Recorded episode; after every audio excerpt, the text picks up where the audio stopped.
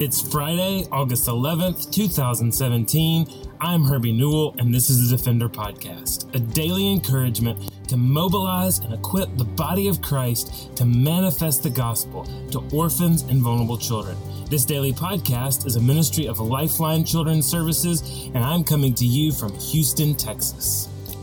So we are here in Houston with an organization called Here I Am, who is based out of Brenham, Texas. And one of the things that we are able to see is a hosting from kids from Colombia. There are actually six kids that are here from Colombia.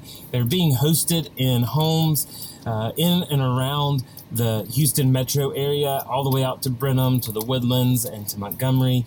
And we have just the opportunity to connect with church partners, to be able to speak at some churches on Sunday, but more importantly, to see these families wrap their lives around these kids, these these children who have been orphaned in Colombia. And so uh, our team is here, and just grateful to have Uh, Sassy Beth Stanley, uh, who oversees our Latin American programs, and uh, she is here with uh, Oscar Perez, who helps our families in country, and uh, the Lord has just called him to such a great work with Sparrow Ministries to care for kids as they are aging out. And so uh, just want to hear really actually first from Oscar, just to, to tell us about what will happen to these kids if they aren't adopted. Like, what is the The, the process of aging out in Colombia? And then, of course, Meredith Crawford is here with us too, a, a integral part of our Colombia team, especially helping families who are adopting. So just an opportunity today to hear from each and every one of our team members and to talk about this in this hosting program that's happening for the next two weeks here in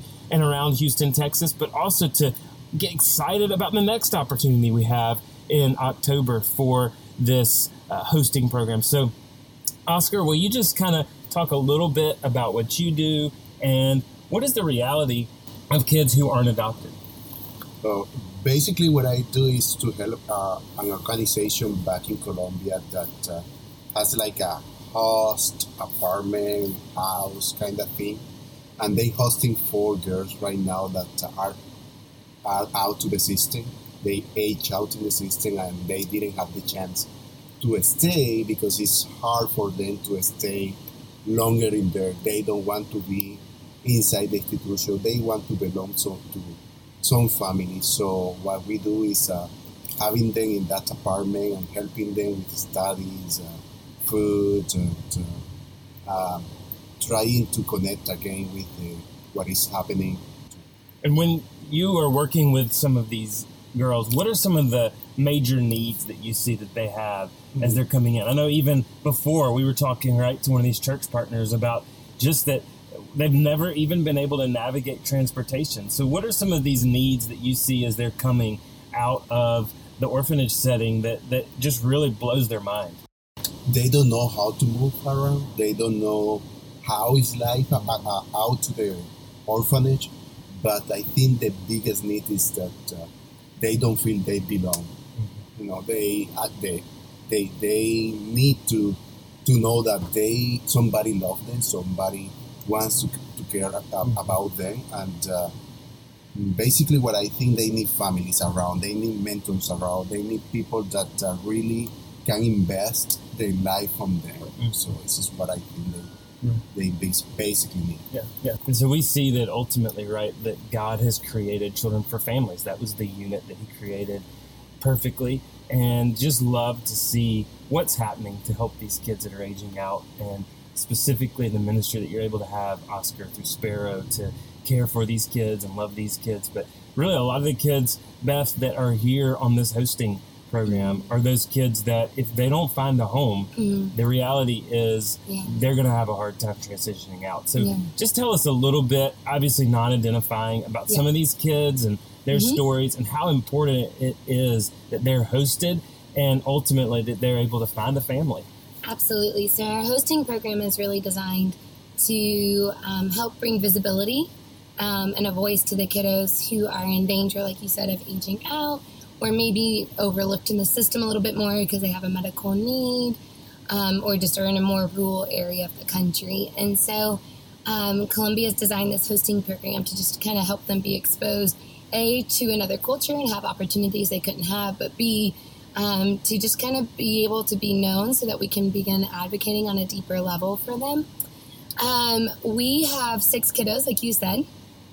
Uh, we have all girls and one boy here. So our Lone Ranger um, is holding down the fort for teen boys, um, but he's doing awesome.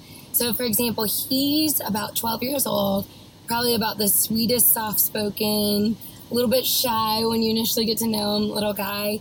Um, but because he's twelve, a lot of people are just nervous about his age. But once you get to know him, you see he is just a kind little guy. Um, wants to speak English, desires to speak English, works his um, hardest to just kind of acquire the language. While he's here, very highly motivated, highly athletic. He's been playing with Oscar quite a bit and uh, loves a good competition. But, um, for example, he's just a little guy. He lives in a foster family back in Colombia. And so many people just don't even know who he is and that he is in need of a family. Um, and then we have a sibling group, for another example, a six-year-old and fifteen-year-old sibling pair. The fifteen-year-old's definitely in danger of aging out.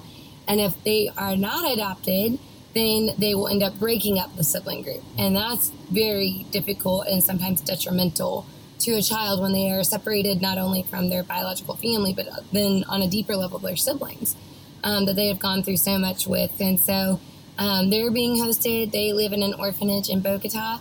Um, so our kiddos are coming from different situations, like whether that be a big city and an orphanage or a foster family in a rural area. They're all coming from different levels. And then we have three other girls that range from seven to twelve years old. Um, one of them has a medical need of a mild cognitive delay, and the other ones do not have pre-identified medical needs. Their need is their age. So because they're a little bit older, we're going the extra mile to advocate for them. Yeah. And so I know several of the host families that are hosting these kids are, have expressed that they may be interested yeah. in adopting. Uh, but I also know that several of these kids are being hosted by homes that are going to help advocate right. for their adoption. And so ultimately, we'd love to see these kids, six kids find forever families and, and especially some of these kids that are nearing the, the point of aging out. And so, uh, Meredith, you get to work on a daily basis with families that are going through the adoption process. So if someone were interested in adoption uh, and adopting one of these kids or just interested in adoption from Colombia overall, will you just give a brief synopsis of Adoption Colombia and just how could they get attached to you and your team? Absolutely.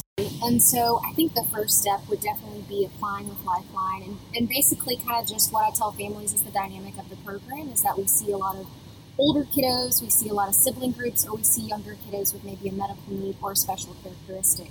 Um, but, you know, if a family's open to those things or even one of the host children and they want to learn more, um, we have families like the families who may be hosting them. They could be advocate families and they could say, hey, this is what I observed. Um, you know, with them being in my home for these two weeks, this is their personality, these are these different traits, and it's just so much more than the, than the file we'll receive. Um, you know, having someone who's interacted with the child, and even our team as we've been here and, and get to interact with them as well and get to learn about the kiddos. But essentially, when a family's moving forward in the Colombia process, um, they will, you know, apply, go through the home city process, and then um, work on what's called a dossier. And so in this dossier, that's what you prepare for the country, and so there's a lot of paperwork that goes into it. But once your dossier is submitted, essentially you're um, evaluated for a match, and sometimes families are already pursuing waiting children whose paperwork is already, de- you know, they've been declared abandoned and they're adoptable today. And so we have a lot of waiting kiddos that we even advocate for on our waiting child page on our website. And so we, we constantly learn about these kiddos too, and so we definitely have a heart to um, talk to families who are ever interested in learning more about them. But from there, you know, families are matched and then um, traveling to Colombia in about two to three months. And so in-country stay looks about an average of three to four weeks lately. And so they come home and, um, you know, there's just a lot of community, I think, too, with adopted families, whether that's from Colombia or any other country, international. And so we definitely look to partner with other families and, and groups to just, um, for those families to feel supported, essentially. Great. And so, Sassy, I know that it's probably, right, it's too late for someone to host a kid because they're already here, and it's too, uh, all the all the things that we need for this camp are here. But we have another camp in October, mm-hmm. and then obviously we need to be praying for these kids and these families while Absolutely. They're here. So just, just kind of finish this off with, first, how can people be praying for the camp that's ongoing now?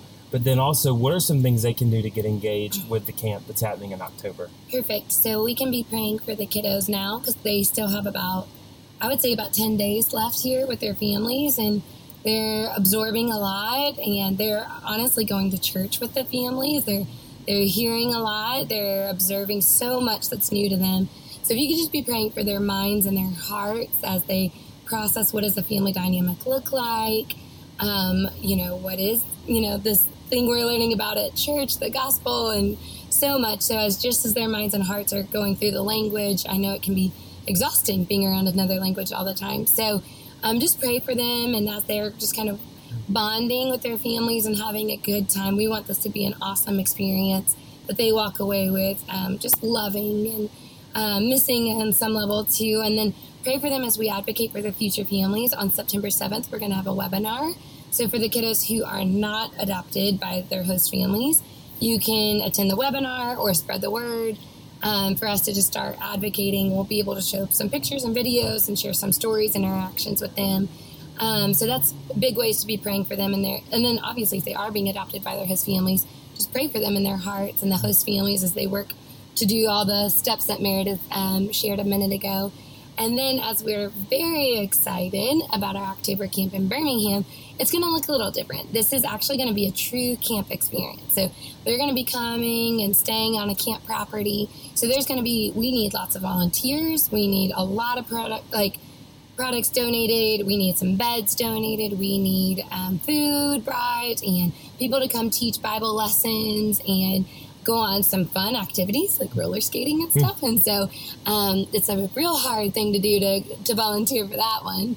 But we are just really excited. So we're asking the Lord to provide um, funding to bring the kids here. Somebody can sponsor a whole child's camp week. Um, I think that's fifteen hundred dollars to sp- sponsor their entire week so that we can bring them here. We're looking at bringing sixteen kids, eight boys and eight girls.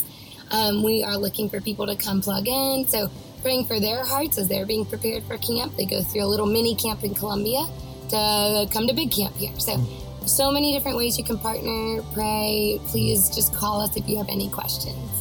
Amen. And so if you'd like to get more information on how to volunteer with these camps, please uh, email us at info at lifeline child dot org. And you can also ask for information on adoption from Colombia, as well as how to get plugged in with this webinar to learn more about this camp and advocating for the kids to come.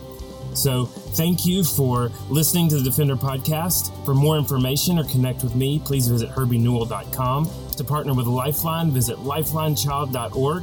Follow us on Twitter, Instagram, or Facebook by searching for Lifeline Child. You can email us directly, like we said, at info at lifeline child dot org. Beloved, will you allow God to use the gospel through you to impact the life of a child? Please contact us because we are here to defend the fatherless. We'll see you again next week from Houston, Texas, as we talk more about the Colombia hosting camp on the Defender Podcast.